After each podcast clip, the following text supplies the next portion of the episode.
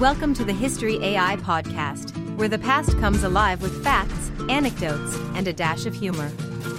Here are your hosts, Chuck and Marco. Hello, listeners. Welcome back to the History AI podcast. I'm your host, Chuck. And I'm Marco. We're glad to have you with us for another deep dive into history's most fascinating figures. Today, we're looking at the life and times of the revolutionary writer, Thomas Paine. Ah, Thomas Paine, the guy who made common sense not so common anymore. That's right, Chuck. Paine's pamphlet, Common Sense, was anything but common in its impact. But before we get into the depth of Paine's writings, let's dive into his early life, shall we? Absolutely. Paine was born on January 29, 1737, in Thetford, Norfolk, England. Not exactly the birthplace you'd expect for one of America's revolutionary thinkers, right? Indeed. In his early life, Paine wore many hats corset maker, sailor, and tax officer, just to name a few. That's a wide range. From corsets to the high seas and tax collection. Talk about diversity in career choices. Yeah, but it's his family history that's even more intriguing. Paine's father, Joseph Payne, without that E, was a Quaker, while his mother, Frances, was an Anglican.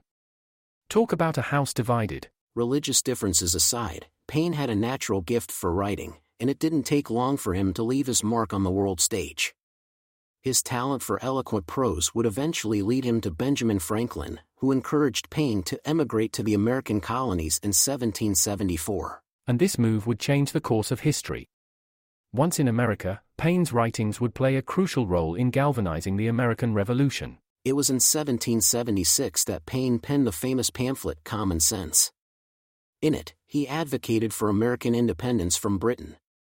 And mind you, at a time when the idea was still seen as radical by many. It said that common sense was read aloud in taverns and meeting halls across the colonies. The pamphlet was a clear and persuasive argument for liberty. In fact, it was so influential that John Adams said, without the pen of the author of Common Sense, the sword of Washington would have been raised in vain. A heavy statement that. But it wasn't just common sense that made waves. Later in 1776, he released The American Crisis, a series of pamphlets that inspired the American troops. And his political beliefs? They were pretty radical for the time.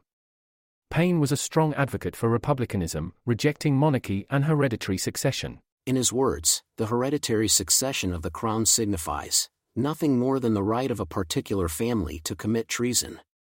Ouch. Tell us how you really feel, Paine. He certainly didn't mince words. But Paine's revolutionary fervor wasn't limited to America. He traveled to France and wrote Rights of Man in defense of the French Revolution. This work further solidified his reputation as a radical thinker and writer. Paine was all about challenging the status quo. His writings laid the foundation for many modern ideas of representative government and human rights. And he wasn't just about politics. Paine also took on religion with The Age of Reason, in it, he criticized institutionalized religion and the Bible's inerrancy. This, as you can imagine, made him quite a few enemies. And friends, let's not forget about friends. Paine's circle included some of the most influential figures of the time, like Benjamin Franklin, George Washington, and later in France, Napoleon Bonaparte. Speaking of France, Paine's advocacy for a republican constitution there landed him in prison during the Reign of Terror. But thanks to James Monroe, who later became the US president, Paine was released. And while Paine's political writings are well remembered, it's worth noting his contributions to science and engineering. He proposed a design for an iron bridge and had ideas on steam engines and the conservation of energy. Talk about a Renaissance man. Paine's life, however, wasn't always easy. His final years were marked by financial difficulty and declining health. He passed away on June 8, 1809, in New York City.